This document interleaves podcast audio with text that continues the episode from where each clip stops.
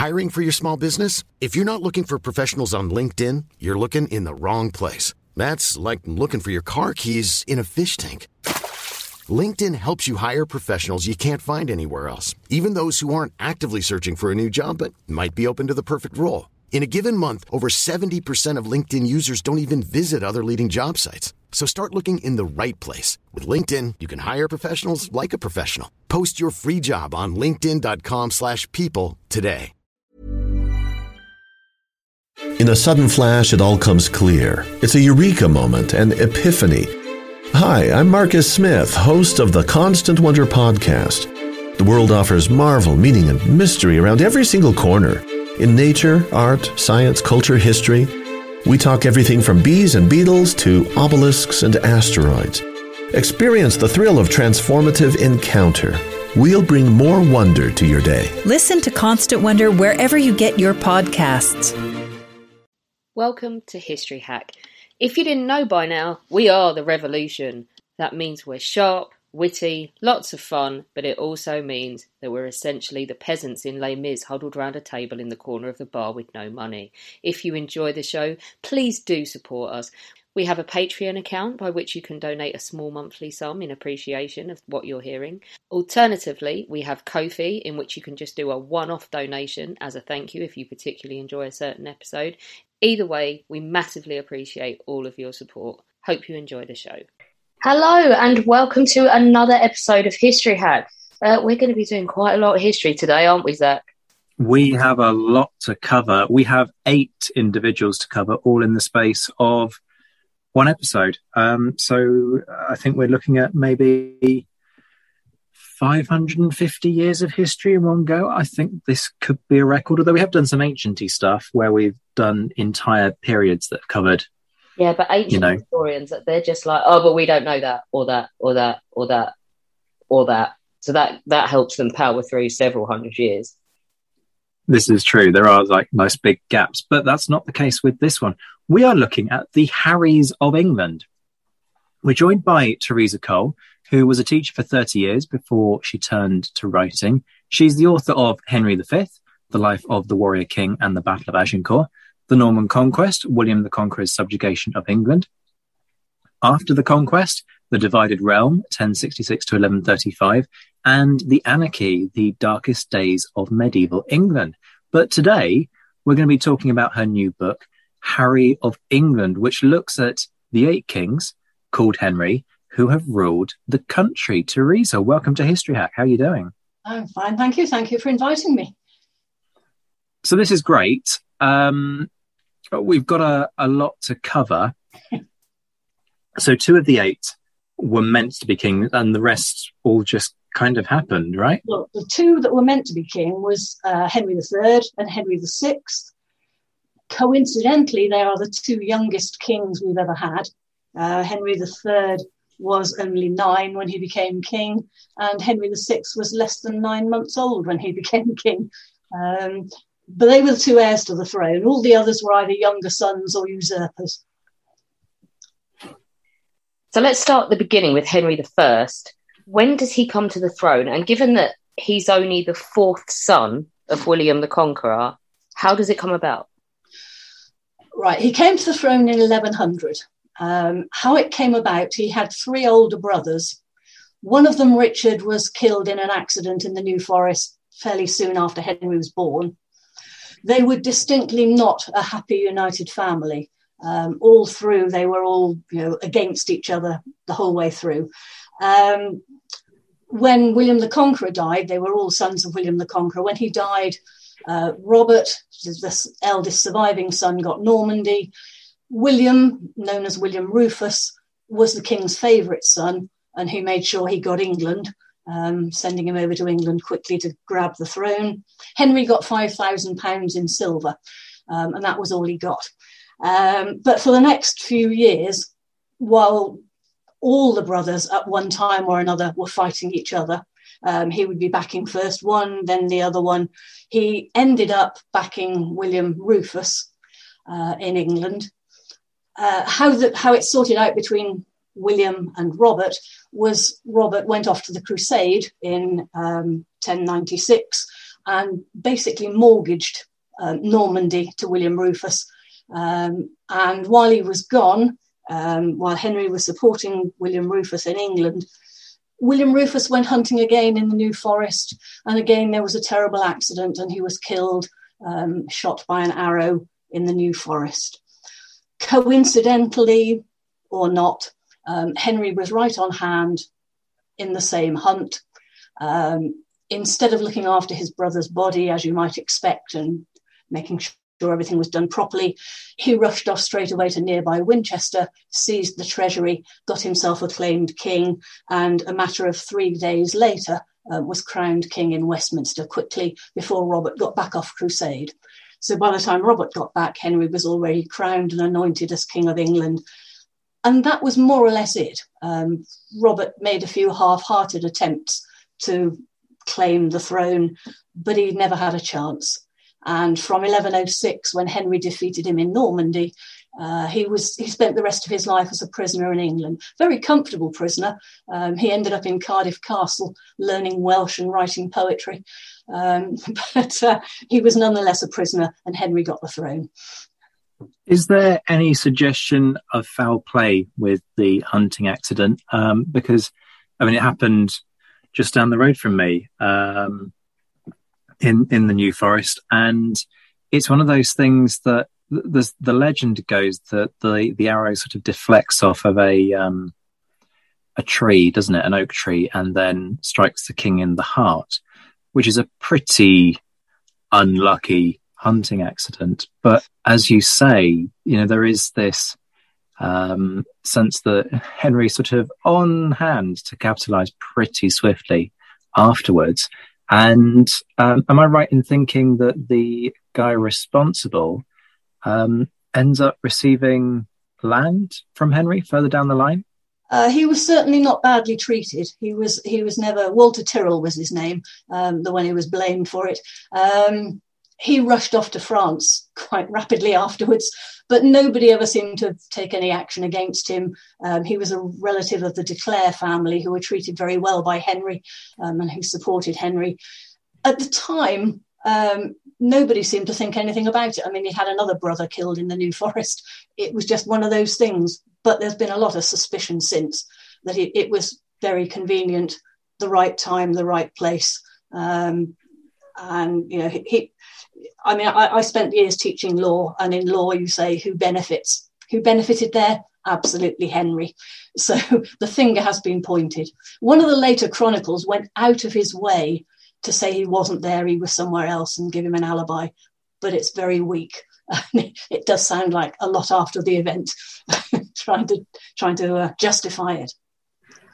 Now, one story that doesn't have that same kind of suspicion hanging over it is the White Ship disaster, uh, isn't it? So, talk us through what that happens because it always strikes me as a really sad kind of what if um, the White Ship disaster, uh, and what does it result in anarchy? Right. Okay. So Henry the First holds the record for the number of royal bastards that he um, fathered and acknowledged. Um, he had 20 illegitimate children, but he only had one legitimate son, and that was William. And um, William was about 17 at the time of the White Ship disaster. He'd been in Normandy backing up his father in wars against France. They succeeded, they defeated the French, everything was triumph. They were on their way back home to England um, from Barfleur. Don't know if you know the coast of Barfleur at all on the Cotentin. Uh, it's incredibly rocky. If you go to the harbour there, there are arms of rock all the way along the coast pointing out to sea. So uh, in Barfleur, there was um, a guy called Thomas, who was the son of the person who had commanded the ship that took William the Conqueror to England. His ship was called the White Ship, the Blanche Nef. Um, and he wanted to take Henry back over to England. Henry said, No, I've got my own ship, but you can take my son. So William, age 17, plus a lot of the younger courtiers, um, plus many, many other hangers on and members of the household, plus a cargo of wine, um, was going to embark from Barfleur in the White Ship. Uh, nice calm night, end of November, cold but calm but the people, you know, having succeeded getting the king's son on board, they're all saying, "Give us something to drink. Let's celebrate. Give us something to drink." So they opened three of these casks of wine, and drank a lot. Apparently, um, there were a lot of people on board, but they still must have had something like a gallon of wine each. They were all roaring drunk. It was a young man showing off to his friends um, showing what he could do, plying them with drink. The whole lot, the guards, the rowers, everybody uh, was roaring drunk before they set off late at night in the dark on this rocky coast from Normandy. Um, the other thing was they decided, let's have a race. Henry had gone a couple of hours before um, in calmness. We're going to overtake him. So they set off at a great pace out of this harbour at Normandy, barely got out of the harbour and struck a rock um, not that far from land, but far enough. A boat was launched to, to take the heir, this Prince William, um, to rescue him, get him to shore. One of his illegitimate half sisters um, was screaming on the boat, please rescue me. So he goes back to rescue her, whereupon everybody jumps in his little boat and sinks it, and they all drown. so the ship, the white ship, was sunk. One person was saved the only one person recorded as being saved was a butcher from Rouen called Berthold, who clung to the mast until he was rescued. Um, everybody else drowned. Um, and that was the end of Henry I's nice, neat, legitimate passing on the crown to his son. Um, so, what was he left with? It was said, incidentally, that he never smiled again afterwards. What he was left with was one legitimate daughter, who was variously known as Adelaide or Matilda or Maud. Um, I tend to call her Matilda, who had not been in England since she was eight years old. She'd been married off to the Holy Roman Emperor. Um, so she was married to him. She was Empress of Germany uh, at the time. That was all basically that Henry had left as legitimate heirs. So when her husband died a few years, five years later, he immediately recalled Matilda to England and persuaded all the um, all, the, all the barons of England to take an oath to accept her as that she was going to be heir to the throne after him. In the meantime, he'd married her off, or soon after that, he married her off to Geoffrey of Anjou, Geoffrey Plantagenet, which is where Plantagenet comes in, um, which she hated, the French hated, the English hated, um, but it was Henry's plan. She had to have a husband he wanted a, an alliance with Anjou, so she had to marry Geoffrey of Anjou. Um, okay, eventually he persuaded them, they had a fairly rocky marriage. He persuaded them they had to be reconciled, and they did have a son, Henry. In fact, they had three sons in the end. But at the time when Henry I died, they were all in dispute with Henry because he had not handed over some castles that he should have handed over to Geoffrey of Anjou. And he hadn't at all explained what kind of role Geoffrey of Anjou was going to have uh, if his daughter was going to be Queen of England. Um, so there was a big dispute going on. Uh, Matilda and Geoffrey of Anjou were miles away from northern France, where Henry I died. The surfeit of Lampreys, the probably food poisoning uh, in 1135. But very close at hand was Henry's nephew Stephen, who was the son of Henry's favourite sister, Adela of Blois. Um, Stephen had probably been brought up on tales of Henry rushing quickly to Winchester and seizing the treasury and seizing the crown. And he decided at some point while Henry was on his deathbed that he was going to do the same. So while all the major nobles, including various fairly important illegitimate sons of Henry, were gathered around Henry's deathbed, Stephen was at the coast about to take ship for England. By the time the corpse of Henry was returned to England, Stephen had got himself crowned. So he took the throne, was not going to get away with it, immediately challenged by Matilda and her husband and various other supporters. And that was the anarchy. Um, for a period of considerable amount of time, it was a civil war. It's, it's a civil war that never gets mentioned in England um, between Matilda and her cousin Stephen fighting over the throne of England.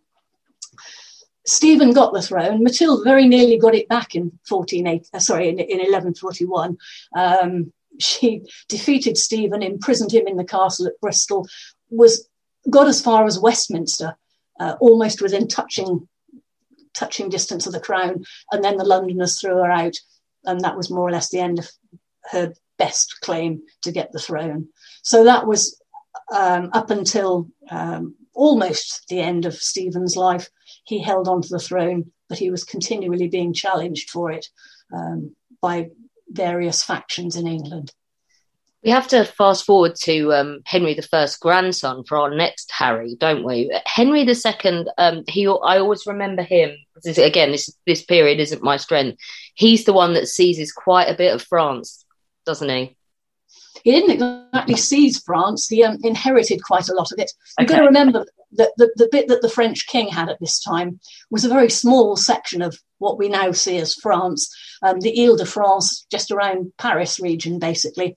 So Geoffrey of Anjou, in the course of the anarchy, had seized Normandy and he handed that over. Um, Henry, Henry II, incidentally, was Matilda's son, um, who was about two years old at the time that Henry I died. So when he got more or less of age, uh, his father Geoffrey handed him over Normandy. When um, Geoffrey died, he then inherited Anjou and Maine. And then before he got his hands on England, he actually married Aquitaine. He married um, Eleanor of Aquitaine and took over Aquitaine as well. So he wasn't actually seizing France. Um, he inherited a lot and he married quite a lot more. He did a lot of defending of it, um, which involved a fair amount of fighting, but he didn't do too much fighting to get it. So he's another one who's not meant to get the throne. Is is, is that right? Well, Henry I certainly meant him to get the throne. Uh, he was the one that was going to save the dynasty. That people would put up with Matilda because they could see Henry coming along afterwards. But as I say, it didn't work out like that. So he was basically um, didn't see very much of his mother. Um, she was in England most of the time when he was a child. Uh, he he had a couple of escapades in England before he actually became king. when he was about nine, he came over for a year to sort of boost the um, Matilda side of the Civil War. Um, stayed in Bristol for a year, probably learned English there.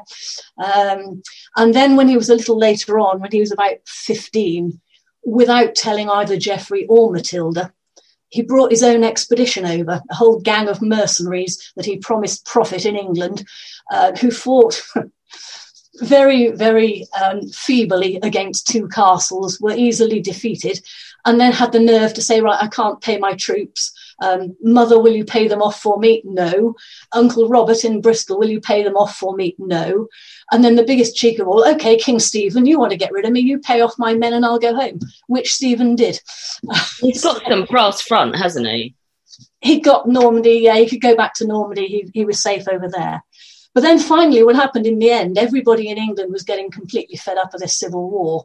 Matilda had retired to, to Normandy. Um, and in the end, um, Henry did launch his own campaign to come and become King of England um, to challenge Stephen. It was not until 1153. And by that time, there were so many of the nobles in the country were so sick of fighting, they more or less made settlements between them. They weren't going to fight anymore. So there should have been a battle at Malmesbury, and there wasn't. There was a snowstorm, and everybody went home. Um, there should have been a battle at Wallingford, and there wasn't, because the, the nobles simply refused to fight and they said, no, you've got to negotiate a settlement. So, Great British Compromise, um, the nobles forced a settlement between Stephen and Henry that Stephen would adopt Henry as his heir, and when he died, Henry would take over as king. So that was really how Henry got the throne. He never actually fought for it. Um, Stephen died the following year, and 1154 Henry II became king. Um, with a camp with a, a, huge, well they call it, the Angevin Empire, from the borders of Scotland to the Pyrenees, was basically all Henry's, and it took a bit of holding on to. In terms of Henry III, he inherits an absolute nightmare at the age of nine, doesn't he? Why is this? Again, this is Henry II, if you, if you like, had a charmed start to his life. Mm. The hmm. end was not so nice. Um, he fell out with all of his sons and his wife at various times.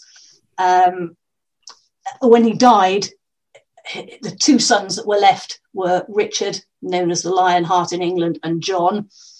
Richard's only aim was to go on crusade, so he basically sold everything in England that he could lay hands on, including all the offices of state, um, so to raise money for his crusade, which didn't go as well as he thought. He then got kidnapped and ransomed, so more money went. England was practically bankrupted by then.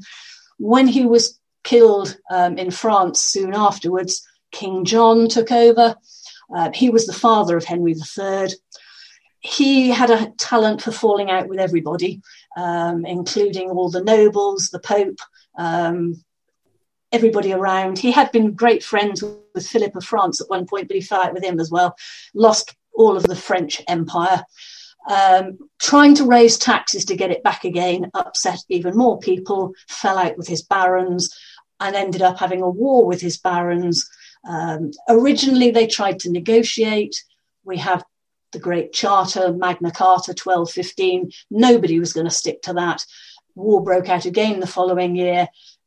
They invited even the French prince to come in and support them and offered him England um, to get rid of King John, which um, he started to succeed. He got half the kingdom by the time John died, um, died of uh, some sort of, again, food poisoning probably, um, leaving his son, nine years old, um, to take over with half his country ruled by the French um, and, and, the rest sort of up in arms in the middle of a war. So, as you say, it was a complete nightmare uh, when this nine year old boy took over the country. In a sudden flash, it all comes clear. It's a eureka moment, an epiphany. Hi, I'm Marcus Smith, host of the Constant Wonder podcast. The world offers marvel, meaning, and mystery around every single corner.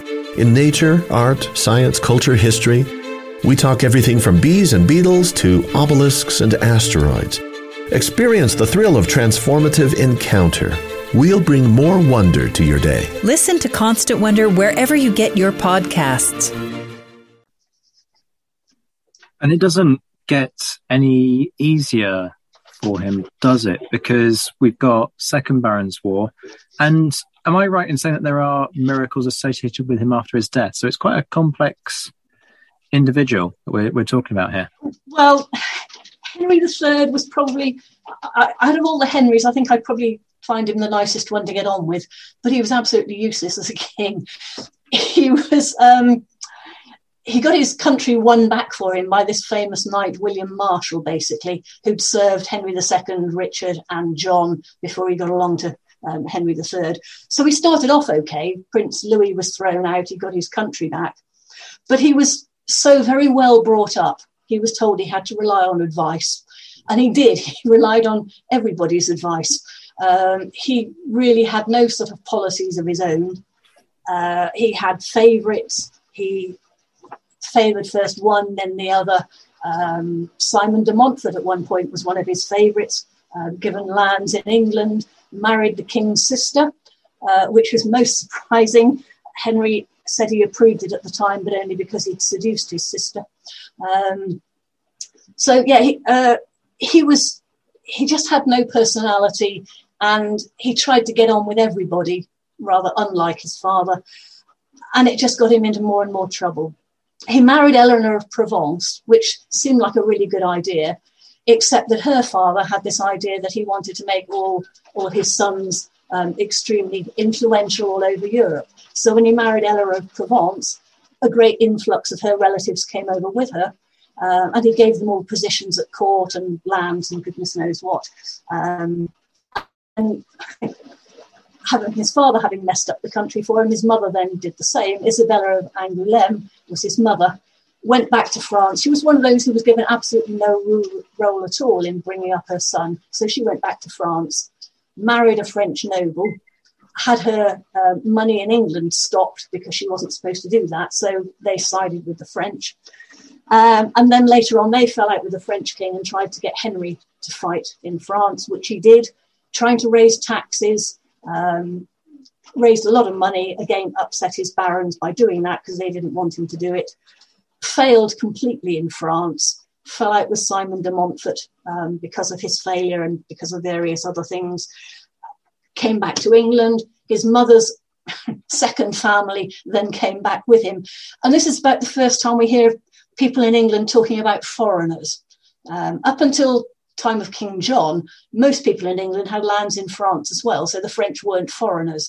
But from Henry III's time on, they were foreigners, and he was filling his court with foreigners and listening to all these foreigners and not doing what the, the English barons wanted him to do. So that basically, the, the demands for taxes, um, the the favouring of foreigners, uh, again led to the split with the the English barons, and that, as you say, led to the, the Second Barons' War which uh, was led by Simon de Montfort, who by this time was trying to lead the barons against the king. It went okay to start with for Henry, but then he was captured at the Battle of Lewes and trailed around behind Simon de Montfort for a year, being told what he had to do. Um, and um, eventually was victorious um, his son Edward had escaped from captivity and led an army against Simon at the Battle of Evesham. And Simon de Montfort was killed, and Henry was returned to the throne basically by his son, um, by his son Edward. Um, so he got his throne back. So that, that was the reason, really, for the Second Barons' War. As for the miracles after, the, the end of his life was fairly peaceful, the last few years of his life, and it probably gives us this idea of merry England, um, you know, the sort of medieval nice time his wife declared that there were miracles after he died. Nobody else did. Um, even his son said he was extremely dubious about that. Um, and so, although there were a few ideas that he ought to be canonized, it never really came to anything um, Edward the sorry, Edward the First, his son, um, was not at all interested in getting his father canonized. In terms of Henry IV, we've got to go a long way forward to find him. Is it true that he's the first English king in over 300 years at this point His first language is English? He probably was, um, because as I said just now, that England was becoming more English. Um, although most of the state documents were still done in French or Latin. Um, all the church matters were done in Latin. More and more now, the, the, ordinary people, the barons, were English born. Henry IV was English born. He was born in Lincolnshire. Um, he probably was, you know, that was his first language. So, yeah. So, talk us through him coming to the throne. Uh, in the notes, it, I have a, a note from Alex that says this is a ballsy story. um, which is which is always you know a tantalizing hint uh, when you get the the note for an episode. So tell us about this ballsy story. Burrow is a furniture company known for timeless design and thoughtful construction and free shipping, and that extends to their outdoor collection. Their outdoor furniture is built to withstand the elements, featuring rust-proof stainless steel hardware, weather-ready teak, and quick-dry foam cushions. For Memorial Day, get 15% off your Burrow purchase at burrow.com slash ACAST and up to 25% off outdoor. That's up to 25% off outdoor furniture at burrow.com slash ACAST. Hiring for your small business? If you're not looking for professionals on LinkedIn, you're looking in the wrong place. That's like looking for your car keys in a fish tank.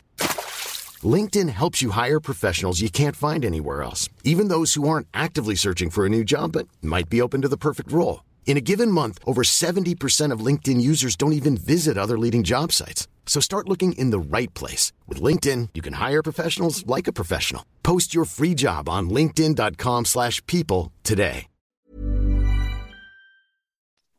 Well, it wasn't in the sense that he had to fight for England. Um, this was the time of Richard II. Okay, so we've fast forwarded a, a, good way through three Edwards now. Richard II was 12 when he came to the throne.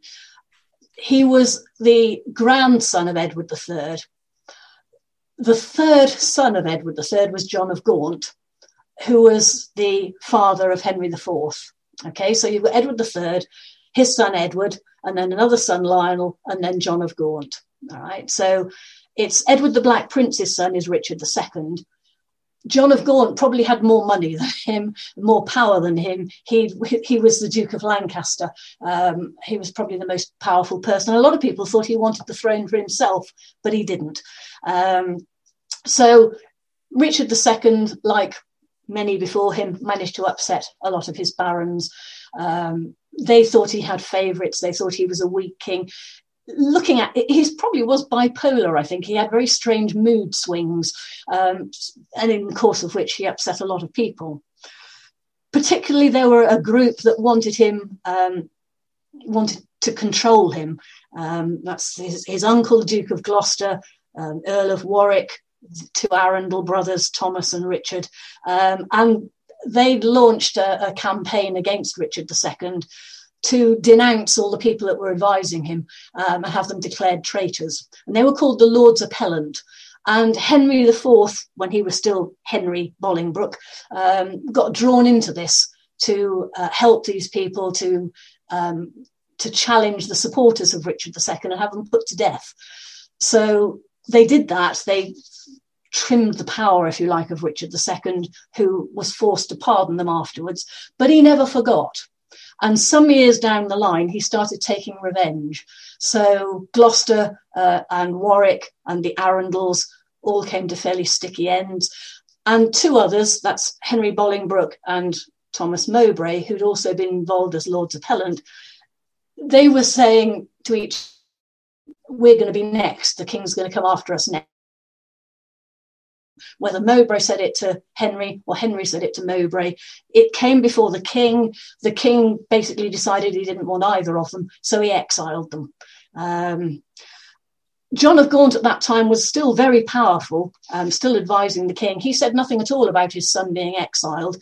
When he died soon after, however, Richard seized all of his money. Henry thought he was going to be pardoned and brought back, but he wasn't. Richard instead seized all his money. So when Richard had problems in Ireland uh, and was taking an army to Ireland, Henry Bolingbroke lands himself on the furthest shore of England at Ravenspur on Humberside. Um, again, he said he'd only come to get his lands back, his, his John of Gaunt's land back initially, but he got a lot of support from the north of England as he came south, he got more support in the south. The Duke of York, which Richard had left in charge, panicked, ran and said, Richard, come back quick. Um, but he was a bit slow coming back, by which time Henry had got most of the country behind him. So by the time Richard came back from Ireland, Henry was almost king. Uh, he, there was a, certain amount of trickery went on to split Richard's army, to trick Richard in coming meeting him. Um, by that time, it was fait accompli. Okay, so Henry IV then declared himself King of England. Soon afterwards, Richard II, who was imprisoned at Pontefract Castle, died or was murdered. Um, so Henry was okay, except he probably regretted for the rest of his life that he'd ever done it.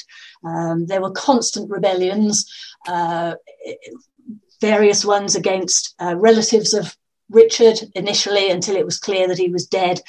Glendower's rebellion in Wales.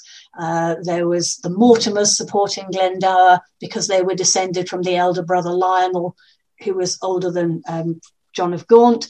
Um, and then one involving the Archbishop of York, Archbishop Scrope, that was put down and he e- executed the Archbishop. Whereupon, almost instantly, he was struck by this mystery illness, which was put down as leprosy. Um, it was probably something different. Uh, so there's a thing called St. Elmo, uh, sorry, erysipelas, I think it's called, um, a skin disease, but it tormented him for the rest of his life. Um, and they all said it was leprosy because he killed the archbishop. So the rest of his life really was not very happy as king. Shall we start talking about um, a couple of the ones who folks might be more familiar with. Because next up we have Henry V of Agincourt fame. But the path that he takes to get to that monumental battle is a slightly convoluted one. So talk us through it. Okay, so he was the son of Henry IV. He was actually a friend of Richard II um, and quite fond of Richard but he took over, uh, supported his king, when, uh, his father, when his father became king. Um, when Henry IV died, he, Henry V was considerably more popular. Um, he revived the claim that had originated with Edward III to the throne of France.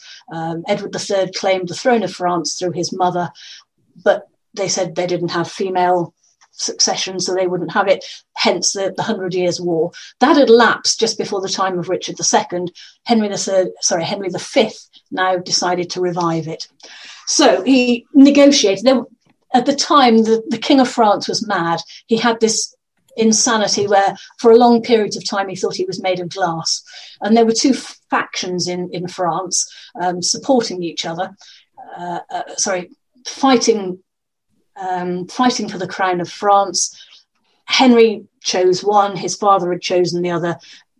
He negotiated with both when he became king. He said, I'm the rightful king of France. You negotiate to give me France. While he was negotiating, he built up an army. And in um, 1415, he set off for France. The idea was he was going to do in France the same as he'd done previously in Wales, basically one town, one region at a time, conquer the lot. So he started with Harfleur uh, at the mouth of the River Seine, which he thought he'd get easily, but he didn't. Um, it was quite a long siege, uh, marshy ground. Shakespeare goes into all of this once more into the breach, this sort of thing that everybody's familiar with. Um, he was right in some ways, wrong in that there were mines. There were no mines, it was marsh everybody got dysentery. Um, but Harfleur did fall. The French at that time were completely disorganized. They'd been so busy fighting each other, they couldn't get an army together. The trouble was that by the time he got Harfleur, it was basically the end of the fighting season. He'd raised a load of money to get there, got nothing to show for it but one town. So he decides, right, I'm going to march across France to Calais, basically just showing off. I'm going to march through my France to Calais to show that nobody can touch me. He thought he'd go across the River Somme, the same as Edward III had done. But when he got there, he found that the French had got mobilized and it was held against him. So he had to trek miles and miles inland down the River Somme, shadowed by the French army all the way, found a crossing place eventually, and then was almost immediately confronted by the French army at Agincourt, the most famous battle um, Henry uh, ever fought.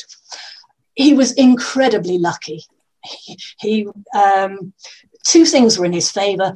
It was pouring with rain, the weather was abominable, and the field that the French had chosen to fight on was a ploughed field. So it was like a quagmire.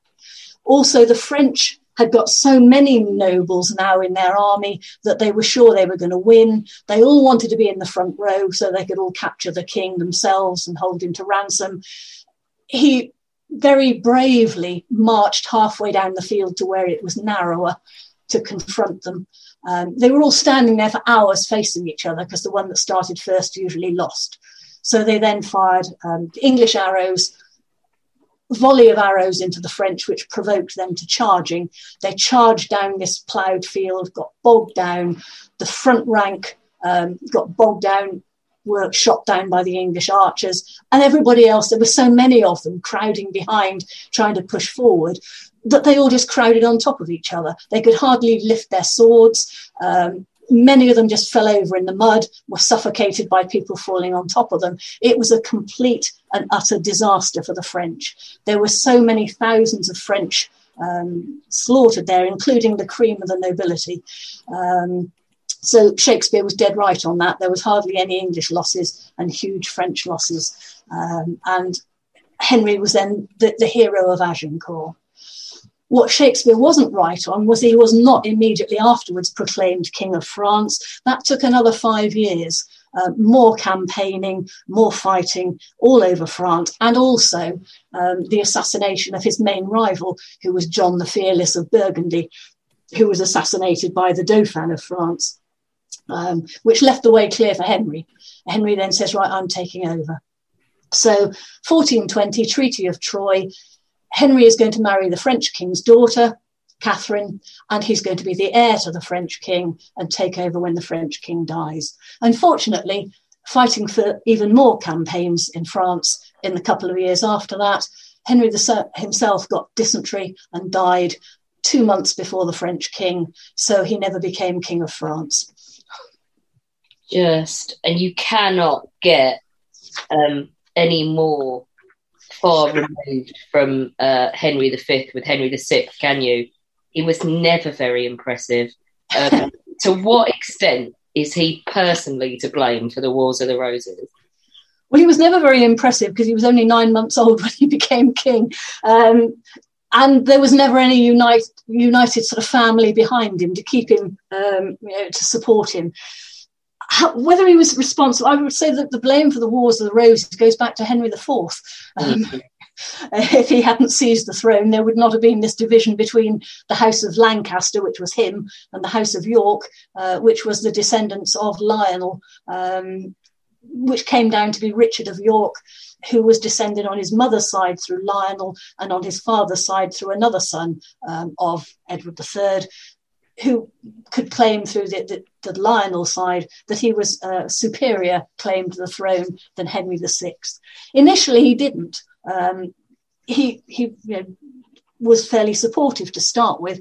Um, but when there was so much division among the Lancastrians themselves as to what they wanted to do and what they didn't want to do, um, he basically stepped in at various points to try and calm things down. He was probably a, a he would have been a more effective ruler. Again, Henry VI was one of these who's trying to please everybody and pleases nobody. Um, he spends much of his reign or some of his reign in a catatonic schizophrenic trance as well. Yeah, um, that, that, was probably the result of losing France. Yeah. France was steadily lost uh, from the time he became king onwards um, through Joan of Arc and various mismanagement. And when they finally lost the last bit of um, France, when the news was brought to Henry VI, he, he literally went catatonic for over a year. Um, my favourite bit about his story is then uh, Margaret of Anjou puts a baby in his arms and says, "Look what we did," and you're like, mm, "But did he really?" He's in a trance. Yeah, for a start, he, when when he, she first gave him his son um, Edward, he didn't even look at him. Uh, he was so catatonic, he didn't even look at him. When he eventually woke up um, in '54, uh, he said, "Well, you know, this this must be a miracle. This must be the, the Holy Ghost's doing. Um, he had no memory of it at, of you know, anything at all like that. Uh, his wife, in fact, would have been a better king than he was. She was uh, brilliant, wasn't she? She was a very feisty lady indeed. Mm-hmm. She came from a feisty family, um, and she could could not see any reason why should, she shouldn't have been regent when Henry was catatonic. Her grandmother had been regent um, for the Dauphin of France um, and done it very successfully, um, but she was ridden over. Richard of York was given that post as protector of England, and she always thought he was after the throne, and that's why she was so vehemently against Richard of York and probably persuaded her husband to be against Richard of York as well. He did try and reconcile them. There's this famous day um, when they were threatened with French invasion where he tried to get them all to be friends. They called it the Love Day, and he made them all march in procession to St Paul's Cathedral with all the enemies side by side marching through London with gritted teeth and all their followers probably at the side of their hands on their swords. Um, but it came to nothing, and in the end, the whole lot erupted um, in, in what we call the Wars of the Roses, uh, which you know eventually led to um, the defeat of um, Henry VI. He was deposed a couple of times. Um, he was deposed first of all uh, in 1461 after the Battle of Towton, and then again um, when the, when the Yorkists out among themselves, they put him back on the throne briefly, um, and then then he was deposed again the following year. So he had an on and off sort of existence. And throughout that time, it was his wife, it was Margaret of Anjou, who was organising the armies and raising um, funds and soldiers to fight for him. And it was when she and their son were decisively defeated at the Battle of Tewkesbury. Um, at the time, Henry himself was a prisoner again in the Tower of London. And again, he's another one who was very likely murdered um, while he was in the Tower of London uh, after the Battle of Tewkesbury. I think there's a, my teacher always used to frame it that um, sort of he, he was still being trolleyed along to these battles whilst he was trancing um, oh, and was, it was yeah. a case of plonk him on the battlefield, surround him with a guard to stop him being captured. Um, and then you can sort of say he took part in the battle, but actually he was the, the, the, share. It's bizarre. The one story is that he he was sitting in his tent playing with his fingers and singing through one battle. Um, so, yeah, he was there uh, in body, but, but not really in spirit. It was it was done some of them in his name anyway, um, but he wasn't he took no part. The only time he ever put armour on uh, was when there was a, an uprising in, um, of the, the, the um, peasantry, if you like, Cade's rebellion. Um, and then as soon as they approached London, he ran away to Kenilworth. So he really wasn't that kind of king at all. Shall we move on to a very different prospect? Henry VII, kind of known as the master administrator, leaving the country in a, a pretty great shape. But the route to that isn't simple. So, talk us about his rise to power, because ultimately he shouldn't even have, have sat on the throne had he, the normal course of events played out. But then also, what was he like as king? He has probably the least claim to the throne of anybody who's ever sat on the English throne.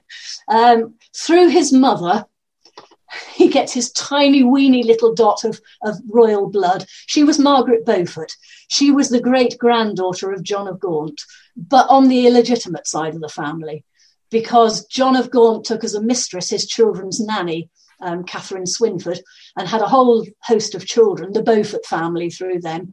And she was descended from these Beauforts. So they'd been declared illegitimate and barred from the throne long before, although supposedly that had been overturned. Um, so that was his. That was um, Henry VII's mother. She's a piece of work, though, isn't she? Like she uh, was she not fourteen when she had him, and it yeah. ruined her in terms of having any more children. But she was like a force to be reckoned with. She was eventually. Um, she wasn't. She wasn't that much of a force to start with. She was repeatedly married off to people um, because she was a de- desirable heiress. Um, so she, she, the other side of the family was the Tudor family, and how they come into the business is um, like with um, Henry III's mother, given no role in his upbringing. Henry VI's mother, Catherine of France, was given no role at all in his upbringing. She went off and married Owen Tudor, who was her master of horse. Um, so she married into the Tudor family. Uh, and Henry VII's father was their son, Edmund Tudor. So that's where the Tudor bit comes in. So they were fairly strongly Welsh. They had much greater claims in Wales than they ever did in England. His childhood was I suppose, fairly troubled. He was passed around a bit. There was Uncle Jasper um, in Pembroke that he stayed with for a while. But as the fortunes of the, the Wars of the Roses changed, he was passed to various other people to be a ward. And then eventually, after Tewkesbury, ended up in Brittany. So he spent most of his um, adolescent years in Brittany, um, calling himself Earl of Richmond uh, while he was there. He was pretty much a pawn. Various people in Europe, in Burgundy, in France, and so on, thought that if they could get hold of him, they could threaten Edward in England with putting him on the throne, but it never came to anything. Um, and it was only really uh, when they were thrashing around to find somebody who would go on the throne to represent um, their side of the battle, um, the, the, the, Lancastrian side of the battle, um, that they eventually pitched up on Henry Tudor. Um, over there in, in Brittany. Um, as, as, Winston Churchill commented, he was the nearest thing to royalty that they'd got. So at various times, when they decided then that they wanted to get rid of Richard, um, particularly one of the big agitators was um, Bishop Morton, who later became Cardinal Morton um, under Henry VII. He was one of the big agitators um, supporting um, Henry when he was uh, over in Brittany, um, persuading him to come to England. There was a couple of fairly lukewarm attempts before 1485 to put him on the throne.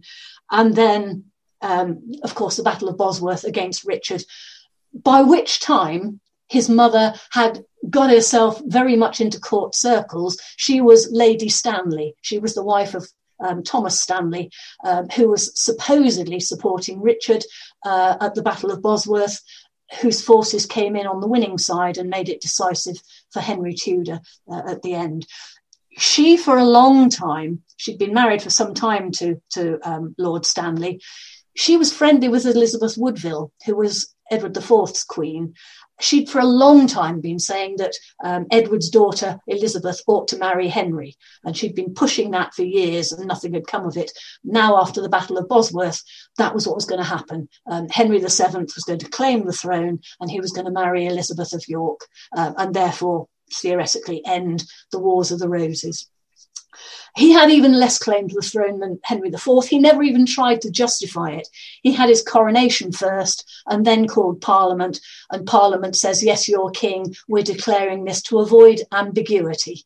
Um, which, which is an interesting way of declaring somebody to king. Um, so, yeah. Um, so that was his claim to the throne as regards being a great administrator, he was he was a great getter of money. Um, he was determined, having been on his travels and out of money for most of his childhood and youth, he was determined he wasn't going to be out of money again. So he invented all sorts of different ways um, of getting money. Archbishop Morton, as he was then, and then became Cardinal Morton. You may have heard of Morton's Fork this idea that if you've got a lot of money, you can spare some for the king. If you're not showing a lot of wealth, well, obviously you're saving a lot of money, and therefore you can spare some from your savings for the king. And so all these people were um, persuaded to cough up money um, and, and fill the coffers um, of Henry VII. He was, though, very keen on trade. And one of the big things that he did, which had lasting effects from that day to this, he was one of the sponsors of John Cabot's voyages to North America when he went off and discovered Newfoundland and North America. Incidentally, he put none of his own money into the profit, uh, into the, the voyage, but he was going to get a fifth of the profits if there were any. Um, so that, that link to North America um, was, if you like, started by Henry VII.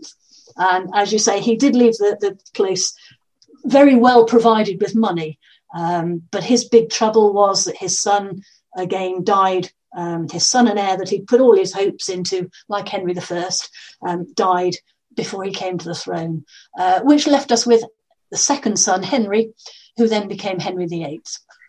Did indeed. Um, we're not fans of him at History Hack.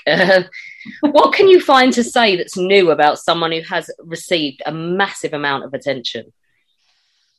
I suppose what you can find to say is there's not much said about his childhood, which was a very strange childhood.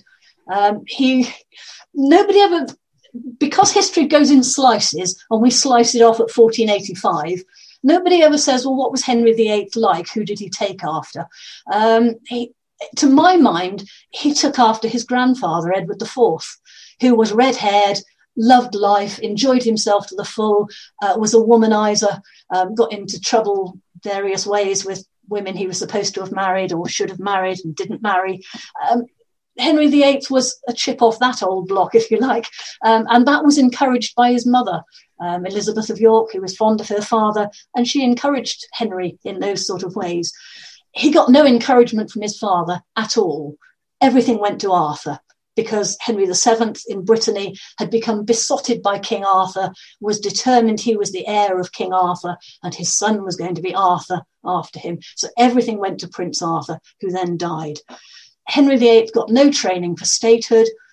His father was so paranoid about not having an heir that he absolutely suffocated him once he became the heir to the throne. You couldn't even get to Henry's, um, the young Henry's bedroom, if you like, his chambers, without passing through his father's rooms first. He only had his friends chosen by his father. He could only engage in sports chosen by his father. He could do nothing on his own, um, didn't go to council meetings, did nothing at all. He was really held down by his father. So when he became king, it's whoopee, I'm king, I can do what I like. And he um, did. And he spent quite a lot of that money. he, he's got through money like nothing on earth. Um, Henry VII had had the idea that kings should look splendid. Uh, Henry VIII took that to the nth degree. Um, yes, splendid, lots of money, lots of jousting, lots of tournaments, very, very little time spent on the business of state. That was all delegated to others, particularly Cardinal Wolsey, who rose from very little, became the king's right hand man because he was prepared to run after him and was clever enough to suggest to him what he ought to think um, and, and make sure what the what the king thought um, was done. So yeah, he. I have not a lot of time, I'm afraid, for Henry VIII. But I think it's all of the drama and the last five wives and everything is all just the last 10 years. I think, like you say, we slice history, and what we don't realise is that he was nigh on like on his silver wedding anniversary with Catherine of Aragon before he started acting up, wasn't he? Yeah, it, it was kind of um, he was the one that determined he was going to marry Catherine of Aragon. That had been on off for a while before he came to the throne. One of his first acts was to run into her chambers and proposed to her. Um, and they were married very, very quietly, as if they were still afraid somebody was going to stop it, because Henry VII had had it on and off, depending on whether there was dowry forthcoming or not. Um, so it was his choice to marry Catherine. But when she failed to give him an heir, he became even more paranoid than his father um, of not having an heir. All the remaining Plantagenets that he could lay his hands on were executed on, on one reason or oh, another. Oh, yeah. Make sure uh, there was, there was the no... Pole family gets it, don't they? Absolutely. At Buckingham. Yeah, yeah. Anybody who had any claims at all um, was lost it under Henry VIII. Um, so yeah, he, he had to. He was so determined to have an heir. Um, we then have Anne Boleyn. I very recently saw a, a, a, the um, art gallery um, Power of the Tudors um, exhibition. Picture of Anne Boleyn. If you look into her eyes, you could see mischief there. Um, she was one of those who seemed to me was going to cause trouble wherever she went, um, and she bit off a bit more than she could chew with Henry. Again, she failed to give him an heir, so off with Anne and on with the next one. Jane Seymour sadly died. Would be interesting to know what would have happened if she hadn't. Um, she'd had further children, but she died. Um, and then, as you say, a succession of wives. In the course of which, of course, we ended up with the Reformation. Um, but it wasn't Henry's choice. Um, he had not, well, he had written um, in support of the Pope after Martin Luther um, and the, the Protestants rising on, on the continent. Um, he'd actually written this thing himself, The Defense of the Seven Sacraments. If you look on our coins to the present day, you'll see an FD on, on the coins, Fid Def, Defender of the Faith, um, was the title given by the Pope to Henry VIII.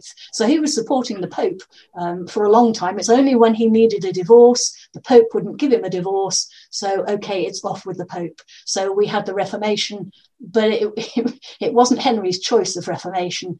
It was very much influenced by those who were pushing to go further and the other party that were pushing to go back to what we'd had before, and it ended up with a compromise, the Church of England, which is neither as extreme Protestant or Catholic, it's somewhere in between, um, because again of the Great British Compromise. Teresa, this has been uh, a dizzying but really interesting run through folks, you know the rant, not via Amazon, please, for reasons of not wanting to anger me, amongst other things. Um, go to the History Hack bookstore, links in the description, go buy it. It's a great read. When our guests join us to talk about their work and their new book, the 45 minutes or so they spend with us is just a taster of all their efforts. So, to this end, we have launched our very own bookshop on bookshop.org where you can find our guests' latest and greatest books. You can support them and you can support History Hack too. 10% of every sale via our bookshop supports the podcast and allows us to keep at it and bring you more amazing guests. You can find our bookshop at bookshop.org forward slash shop forward slash history hack or just search on bookshop.org for us under the shops bit. Thank you for your continued support and here's to your next great book. Normally, being a little extra might be a bit much, but not when it comes to healthcare. That's why United Healthcare's Health Protector Guard fixed indemnity insurance plans, underwritten by Golden Rule Insurance Company, supplement your primary plan so you manage out of pocket costs. Learn more at uh1.com.